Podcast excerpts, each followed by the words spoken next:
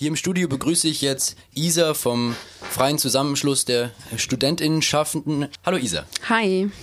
Gestern am 13. November haben Zeitungen der Funke-Gruppe von einem Eckpunktepapier zur BAföG-Novelle 2019 berichtet, das das Bundesbildungsministerium vorgelegt hat.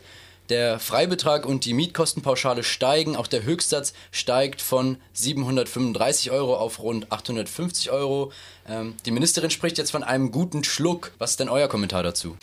Also ein guter Schluck ist es. Es ist, ähm, kam auf jeden Fall sehr überraschend, dass jetzt diese ähm, Novelle so angegangen wird. Ähm, mehr als ein Schluck ist es aber eigentlich auch nicht, weil ähm, also die Erhöhung von 735 auf 850 Euro, das sind 115 Euro, ähm, werden eigentlich dadurch wieder mehr oder weniger aufgefressen, dass in letzter Zeit die Mieten so enorm stark gestiegen sind, die Kosten der Studierenden so stark gestiegen sind, dass es eigentlich mehr oder weniger nur der notwendige Schritt ist, der jetzt ähm, einfach passieren muss, ähm, damit äh, Studis nicht ähm, anfangen, wirklich prekär zu leben. Ähm, genau, aber eine wirkliche Verbesserung in dem Sinn ist es nicht. Vor allen Dingen ähm, ja, weil es einfach auch noch ein großes Problem damit gibt, dass äh, enorm wenig Studierende BAföG erhalten, auch enorm wenig Studierende BAföG beantragen. Das, da müsste eigentlich hauptsächlich auch dran gedreht werden. Also ähm, viele sind zum Beispiel davon abgeschreckt, dass äh, man sich stark verschuldet ähm, mit dem BAföG. Und da müsste auf jeden Fall was getan werden. Man könnte zum Beispiel ähm, ja, die, die Verschuldung reduzieren. Wünschenswert wäre natürlich ein Vollzuschuss, was vielleicht im ersten Schritt erstmal unrealistisch, aber auf jeden Fall diese Verschuldung zu reduzieren, würde zum Beispiel schon mal den Empfängerinnenkreis, denke ich, auf jeden Fall erhöhen. Du hast jetzt gerade schon äh, die steigenden Mieten erwähnt und auch hier in Freiburg ist das ja ein großes Thema, auch vor allem für Studierende. Ähm, wie ist denn momentan die Lage von wohnungssuchenden Studis hier in Freiburg geregelt? Also ähm, eine Wohnung zu finden ist nicht leicht. Das Problem haben nicht nur Studis, das kennen wir wahrscheinlich alle, wenn wir eine neue Wohnung suchen. Mieten sind viel zu hoch. Ähm, Genau, also es ist gerade so, dass äh, es wohnen immer noch Studis in äh, Notunterkünften, äh, was wirklich äh, nach, ich glaube, zwei Monate haben wir jetzt schon äh, das Semester laufen. Es ist wirklich tragisch. Ähm, die Wohnheime sind wahrscheinlich sehr, sehr gut ausgelastet. Da könnte auch ein bisschen mehr passieren.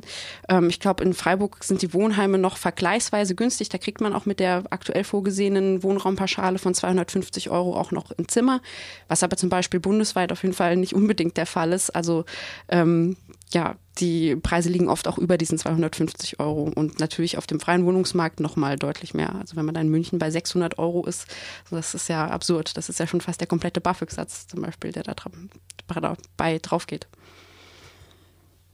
Noch ist diese BAföG-Novelle jetzt nur ein Vorschlag des Ministeriums, muss noch durch viele Instanzen gehen. Ähm, äh, wie geht es jetzt weiter ähm, auf der institutionellen Ebene, aber auch hier in Freiburg und in der Studiepolitik?